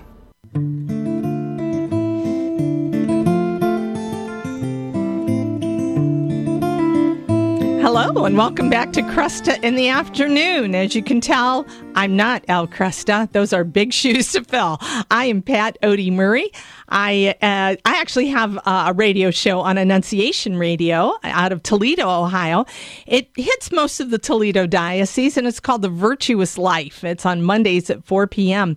And uh, uh, it's exciting. I love doing that show. I get to spend an hour with the guest, uh, or sometimes, believe it or not, I talk for an hour. So sometimes I do a commentary for an hour. So that comes in handy because we just found out that my next interview, uh, which I was really looking forward to, Dr. Anthony Esolen, is sick. Um, and so I'm going to, here we go again, right? I'm going to talk about his article. Um, it, it's in Crisis Magazine, and it's called The Church is Not Ruled by a, by a Plebiscite. Now, that sounds like a big word, but don't worry about it, okay? it, it is, it basically if you listen to the byline underneath it, it makes all kinds of sense. And you'll know why I wanted to talk about this. The byline says Sin does not grow sweet by majority practice. Truth is not altered by a vote. The church is not a political party. I'll tell you, um, you know, truth is not altered by a vote. I I just was listening this morning and heard where there were uh, some pro-life uh, people who had um, were sentenced to 11 years in prison for uh, being at a clinic, and they weren't harassing anyone. They weren't doing any of that. They were praying. They were singing. We are in we're in different times now, um, and as Christians, as Catholics, we have to be very vigilant about that because I think the world wants to pull us in. It wants to pull us into all the confusion that's there, all the division that's there. And that's what Dr. Esolen is talking about in this article. And in fact, I, I want to read you the lead um, paragraph because I think he sets this up very well. And so let me read it to you. A few weeks ago, I saw in an article in the New York Times the phrase Pope Francis's agenda for the church. The author approved of that agenda and was no doubt oblivious to the fact that unless we are talking about governance, reform of abuses, and missionary work, an agenda for the church is the last thing a pope should have. That's because the church is not a nation, a business concern, a philanthropic society, or a big social club. Pope Francis himself said so. She is the bride of Christ, and she is to follow him and him alone. Boy, what a great opening paragraph. When you listen to this, the idea and I think these are the dangers, these are the temptations that we fall into sometimes as church. And and it makes sense. We're surrounded by the world. The world keeps trying to suck us in. It tries to keep telling us, do it this way, do it that way, run it like a business. We're not a business. Okay? Now granted, we have to be good stewards, but we're not a business. We don't have shareholders. we don't have any of that stuff, right? Um, we're also um, not a, ch- a, a, nation, right? We're not a nation in the sense that, um, you know, we're passing laws and rules and we're voting on stuff. You don't vote on truth. You don't vote on what's right and wrong. And we're not just a philanthropic society, right? We're not just out there helping the poor for no reason, right? I mean, in the sense that that's our gospel call. It's part of our gospel call, not the only part of the gospel call, all right? And we're not a big social club. Well, yeah, I go to church to see all my friends because I get to visit with them. And no, no, no. This is about the bride of Christ. The church is the bride of Christ, and we follow Christ alone. I think this is so important. We should never talk about an agenda. The church has an agenda. No, it doesn't have an agenda. It has the gospel. It has the gospel of Jesus Christ. We are called to evangelize. We're not called to have an agenda. To eh, notice we get caught up in the words of the world. And we don't understand how sometimes those can be used in ways that complicate and confuse who we are called to be as Catholic Christians. So he goes on to talk about the idea that, you know, Christ, you know, Simeon foretells, right, that Christ will be a, a sign of contradiction. He will say things that will cause people to turn away. You know, this sign of contradiction, I'm not I'm not real sure when or how and it's not totally true, but we do have a segment that tries to kind of make Jesus just a warm and fuzzy guy. Like he never challenges us about stuff. Yeah, he loves us, but he loves us so much, he's not going to leave us alone. And by leave us alone, I mean leave us to set in our sinfulness, right? He wants us to be better. Oh my gosh, salvation is such an amazing thing for us. And if we don't take seriously his difficult words, if we just focus on all the flower, try to find flowery stuff, and we don't focus on his difficult words, that he is a sign of contradiction, that he has come to cause, cause division, then we're gonna we're gonna cooperate in all kinds of worldly things that we shouldn't be cooperating in. We say, well, I want to keep the peace, but that's not true peace. Peace only comes through Jesus Christ. That's why the martyrs could go to their deaths rejoicing and in prayer and at peace because they knew where they were going. I think this is the important thing for us to understand is that whoever said Christianity was going to be easy. And the other part of Dr. E. Solin's article talks about how we kind of lose track that we are here for Christ alone, to follow Him alone. And we get caught up. And he said, and we're not alone. It happened in Corinth. okay? Paul has to kind of straighten him out in Corinth. You know, he says, you know, Paul was accustomed to the strife of the Greek political arena. And he even says, you know, people say, I'm for Paul, I'm for Cephas, I'm for Apollo. Well, no. You can't divide Christ.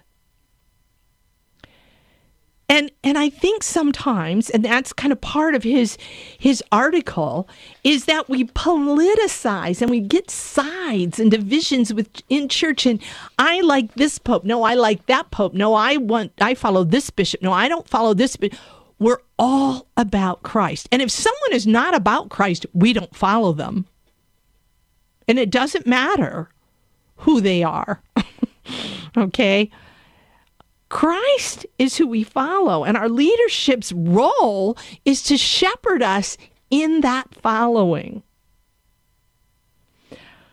So, Paul admonishes people, you know, and, and we do, I admit, and I, I feel blessed in a sense because um, I've worked in so many different capacities for the Catholic Church over the years that I've traveled a lot. I've been in a lot of different parishes, given a lot of different talks, a lot of different presentations. Everywhere I go, I feel at home. It's the Catholic Church. And I remember when I was blessed to go to Rome with my husband and another friend of ours, I felt at home there, even though I couldn't understand the Mass, the language. But it was, it was the Mass. I was at home. I was with Christ.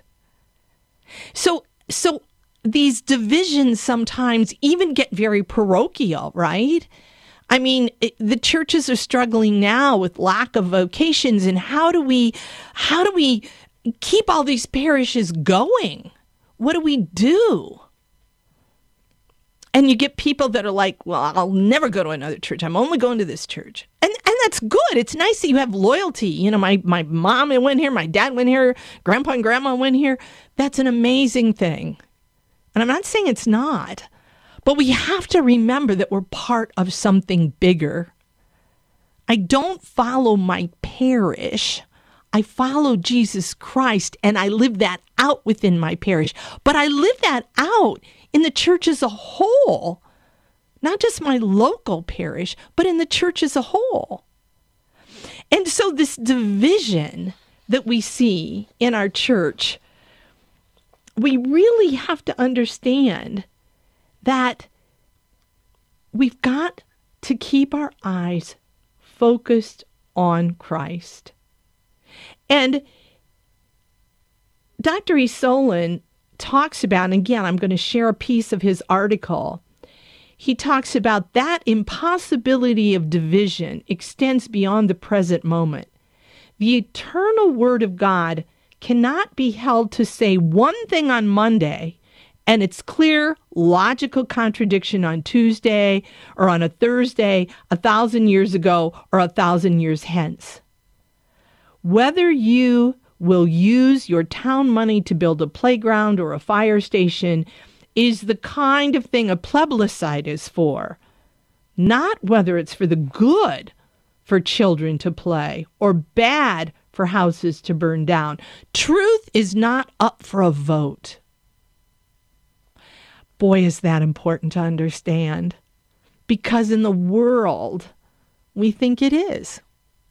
The world tells us, well, do what everybody else is doing. The majority of the people think this. And if you're not in the majority, I'm really so sorry, but you don't have a voice. That's what Christ says. Christ called each of us into being. He meant for you to be here. He meant for me to be here. There is truth in that. We have a purpose in His image. We have to stay faithful to that. We have to stay faithful to Christ, who is the way, the truth, and the life. I'm Pat Oedy-Murray. I'm filling in for Al Kresta today.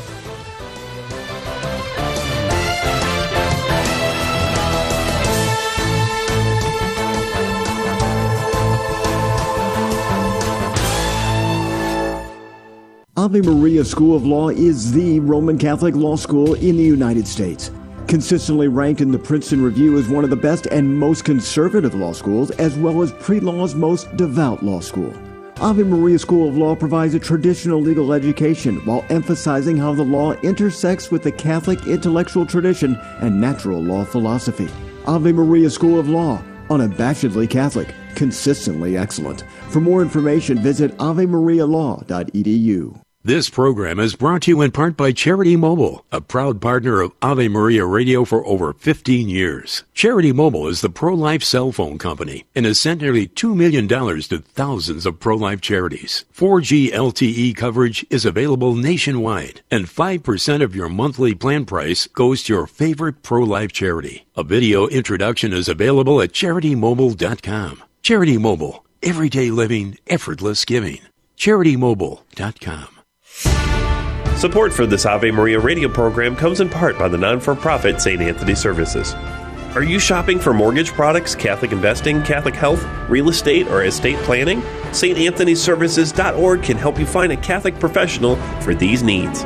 They regularly connect faithful citizens with faith based professionals that share our Christian values. More information at StAnthonyServices.org or 877 Life US 1. Do you own popular index mutual funds or ETFs? If so, you're automatically own shares of companies that conflict with your moral beliefs. Ave Maria mutual funds are managed to conform to pro-life and pro-family values. Long-term investors can invest in the no-load Ave Maria mutual funds.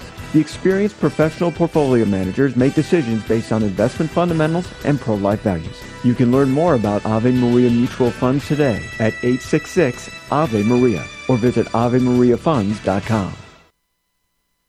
60 on 10 with Monsignor Charles Pope. The first commandment I am the Lord your God. You shall have no strange gods before me.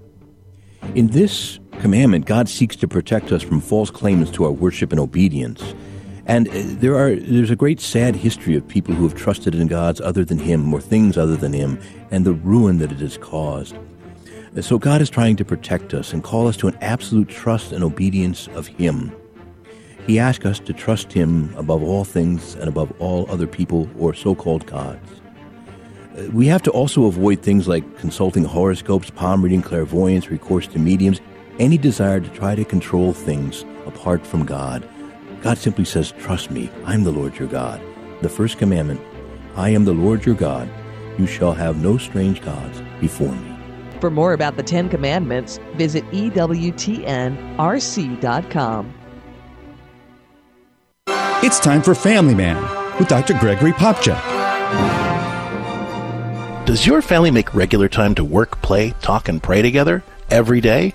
Research shows that when Catholic families create strong, consistent daily rituals for working, playing, talking, and praying together, they set the stage for teaching their kids Christian attitudes toward work, leisure, relationships, and faith. If it's true that values are more caught than taught, family rituals are what makes a Christian worldview truly contagious.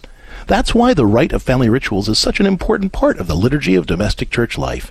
It helps families come together as strong domestic churches and learn what it means to be intentional disciples at home and in the world.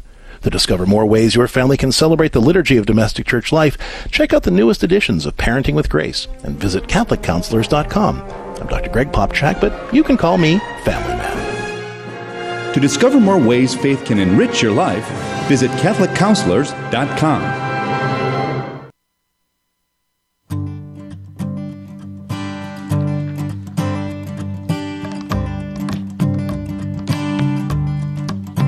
Welcome back to Kresta in the Afternoon. Um, as you can tell, I'm not Al Kresta. I am Pat Oedy-Murray. Uh, I have a radio show with Annunciation Radio in Toledo, Ohio. Uh, it covers kind of the Toledo Diocese, most of it, and it's called The Virtuous Life. So I am blessed to be able to sub uh, today for Al Kresta. And I'll tell you, these people at Ave Maria Radio are amazing. They have been so wonderful to me. So it's great to be back. And I really want to thank our next guest because we actually had Dr. Um, Anthony Esolen lined up for two segments to talk to us about his article that I talked a little bit about last segment. Uh, but he's sick, the poor guy. So keep him in your prayers. Um, he's a great man, and we want to keep him healthy so he can continue to share his wisdom wisdom with us. But I really want to thank the person who stepped in at the last minute. Uh, let me tell you who's with us. Michael J. New is an assistant professor of practice at the Busch School of Business at the Catholic University of America, a senior associate scholar at the Charlotte Lozier Institute, and a Paige Comstock Cunningham Fellow at Americans United for Life. Welcome, Michael. Thanks for being on with us. Uh, glad to be here. Thanks for having me. Much appreciated. Oh, that's okay. And you are a blessing for Pitch Hitting. And this is a great topic because we're going to be talking about an article that was in uh, the National Catholic Register U.S. Supreme Court to hear major abortion pill case in March. And if I'm not mistaken, that's uh, going to be March 26th. Can you fill us in a little bit about this? Uh, sure. That uh, the Supreme Court actually announced in December uh, they'd hear the case, and they set aside the March 26th date for the oral arguments. Uh, this is litigation that's been going on for quite some time. Okay. The good folks at Alliance Defending Freedom have sued about the whole legality of chemical abortion pills. Okay. They have argued, I would say reasonably, uh, that the chemical abortion pill should have never, should have never been approved by the FDA in 2000. Mm-hmm. Uh, this was rushed by the Clinton administration. They put through on a track that should have been used for life-saving drugs. Uh, in general, uh, pregnancy is not a life-threatening condition, so there's real serious questions about the legality of the approval of RU46. Now, sadly, the legality of RU46 is not what's being litigated. Right. But what is being litigated is some policy changes that have occurred since 2016. Uh, starting in 2016, it was possible for women up to 10 weeks gestation uh, to obtain chemical abortion pills. Previously, it was only eight weeks.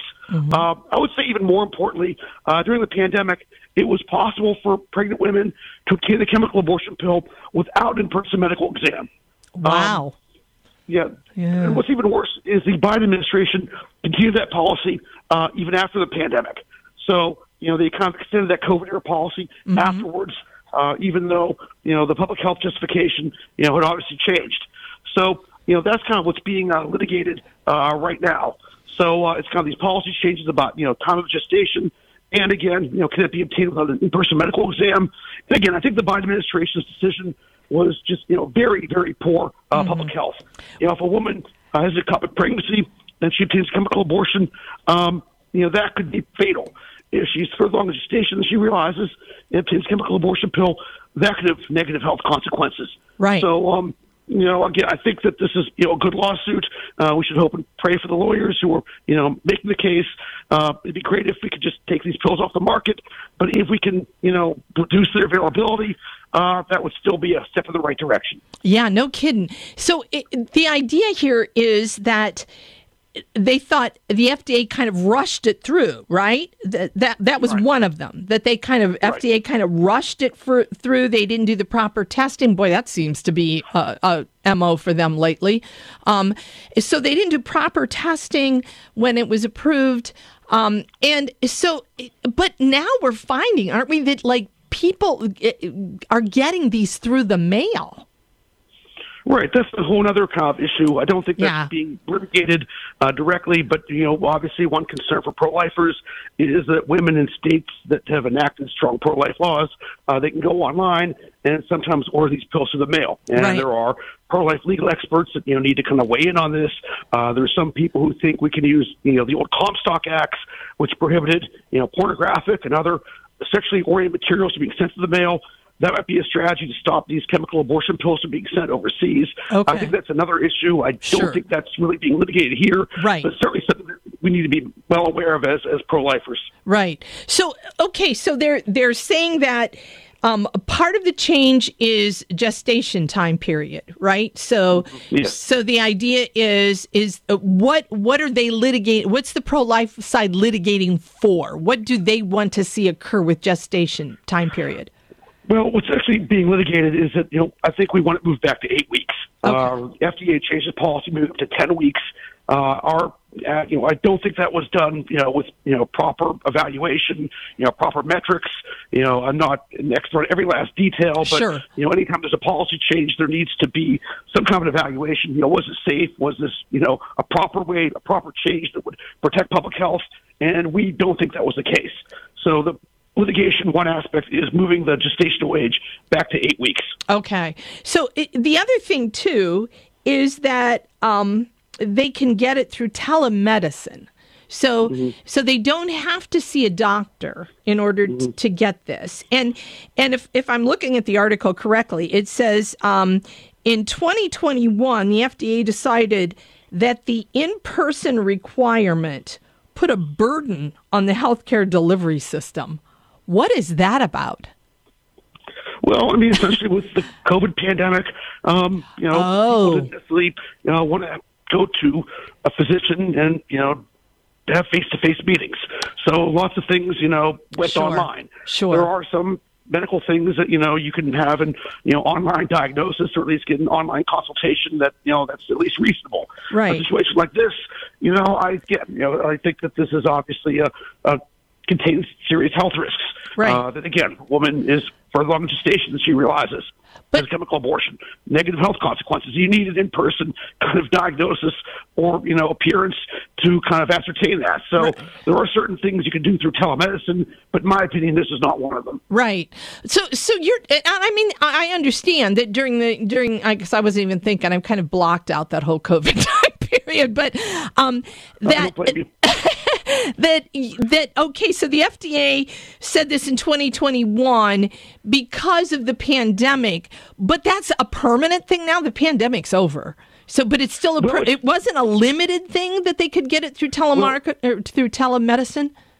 Well, it was supposed to be limited, but the Biden administration FDA extended it after the pandemic. Now, there's a possibility if we elect a pro-life president in 2024, uh, his FDA could change that, and that's what we would hope and pray would happen. Okay. Uh, but it was just kind of an administrative decision by the Biden administration to extend this COVID era policy. Okay, so they're the ones who made it uh, kind of, I don't want to say permanent, but extended it past what the normal kind of uh, telemedicine was was occurring during the the pandemic time. But in, now the interesting thing though is I I find it interesting that they've extended it and I suspect they're using the same argument, right? The the burden uh, because of the burden on the healthcare delivery system. But yet people who are just on regular prescriptions um, you know, can't call in and and just you know go pick them up. They have to see their doctor.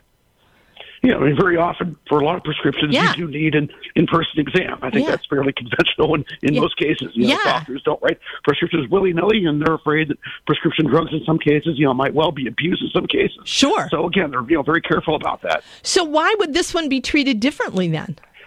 Because abortion is always treated differently. Got I mean, I hate to say it, but for our opponents, it's a sacrament, and uh, you know nothing should stand in the way of abortion access. Not common sense, not good public health. You know, they've really prioritized making abortion policy more permissive. Uh, they'll do whatever they can within the boundaries of the law, even outside the boundaries of the law. This is just another you know stop to Planned Parenthood and a stop to uh, you know their friends in the abortion industry. Yeah.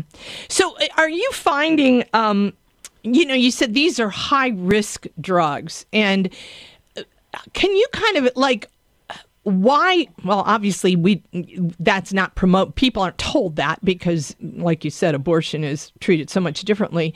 But uh, what when you say these are high risk drugs what are you talking about? Well, I'm just saying that you know there's non-trivial um, chance of uh, you know hospitalization or you know even death. I mean, I think the FDA has found that over 20 women have died since the chemical abortion pill was approved in 2000. Wow. Uh, multiple studies using comprehensive health registries find the complication rate from chemical abortions is four times higher than that of surgical abortions. Mm-hmm. So um, again, you know, uh, the FDA has tracked you know, hospitalizations, adverse effects. You know, these numbers in the hundreds and the thousands. Uh, you know, the health risks are not negligible. You know, there is a real health risk that does require you know medical supervision, and if these pills are being taken without an exam, uh, those risks are heightened. Right. And it really seems for um, for a group that uh, is all concerned about women's reproductive health rights. um, you really should be concerned about women's reproductive health. Um, you know, the, the idea here is this really isn't healthy in in the least uh, for women, uh, and and I think part of it is you know, if you're going to let them get these prescriptions through telemedicine, uh, and they do have some terrible reaction. I think the stats I read was like roughly one in 25 will end up in the emergency room. Uh, It would be good that a doctor knows what's going on with them. Yep, absolutely. I mean, the risks are negligible.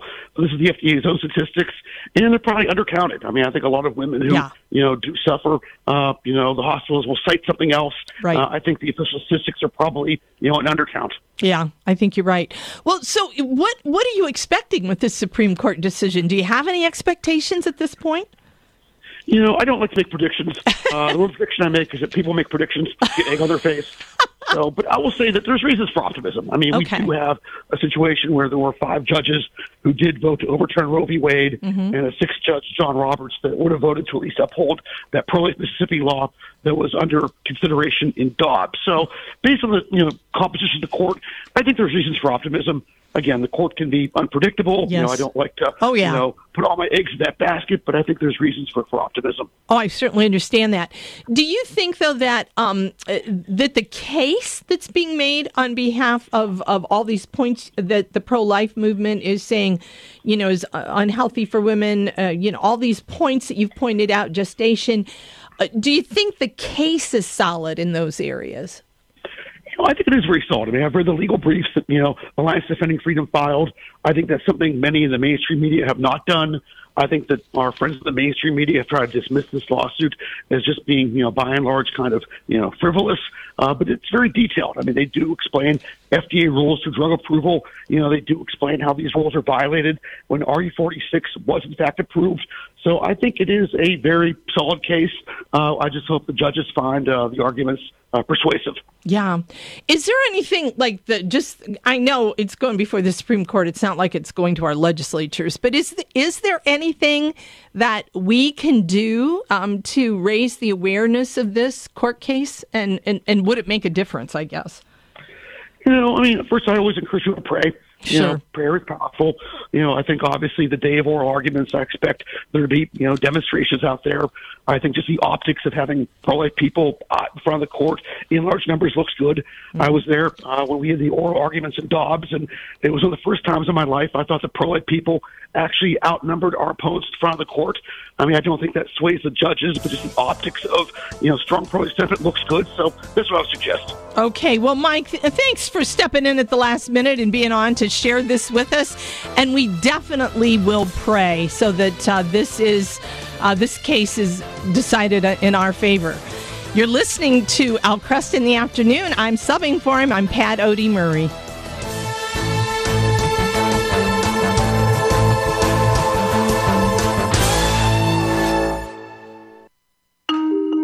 Dr. Ray Guarendi. What's the definition of frustration? Frustration is the difference between the way it is and the way you want it to be. It's hard to change the way it is. The way it is sometimes is other people, life, circumstances. The way you want it to be is in your power to change. You can close the gap between reality and what you want. The smaller that gap, the less your frustration. It is always easier to change oneself than to change reality. Frustration isn't always what happens out there, it is how we look at what happens out there.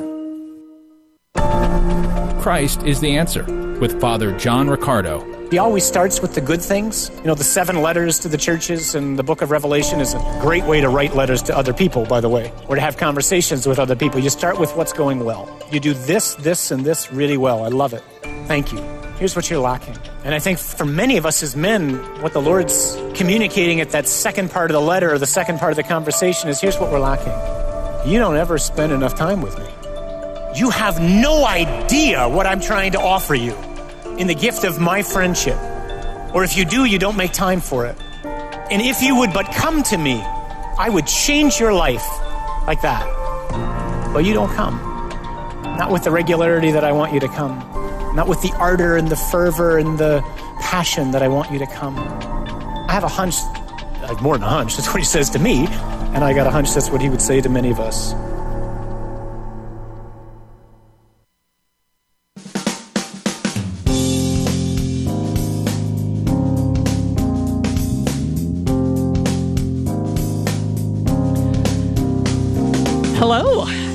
And welcome back to Al Kresta in the afternoon as we close out this hour. It certainly has been an interesting day. Um, we had uh, Dr. Anthony Esolen, who was sick and couldn't be with us, uh, but we had uh, uh, Mike Newell uh, come in and, and talk to us about uh, the abortion law before the Supreme Court right now um, about the RU 486. So it gave us some great information that we need. And again, I just want to thank everybody here at Ave Maria Radio. They have been wonderful, and it has been just a blessing for me to be able to um, sit in the chair of Al Kresta. I can I can feel um, you know the spirit of God around me. Uh, he is just an amazing man. He does a wonderful show, and uh, I am blessed to be able to be a part of this today. So thanks again. I'm Pat Oedy-Murray. You can listen to me on Annunciation Radio, The Virtuous Life. Kresta in the Have a good week. is a co-production of Ave Maria Radio and E EWTN EWTN Radio and carried across the EWTN Global Catholic Radio Network. To follow up on any of the guests or information presented on today's program, visit the Kresta Guest Archive at AveMariaRadio.net. That's A V E M A R I A radio.net. To listen to this or any other edition of Kresta in the Afternoon, visit the audio archives at AveMariaRadio.net. Or to order a CD of the program, call 734 930 4506 or email orders at AveMariaRadio.net. That's 734 930 4506 or orders at AveMariaRadio.net.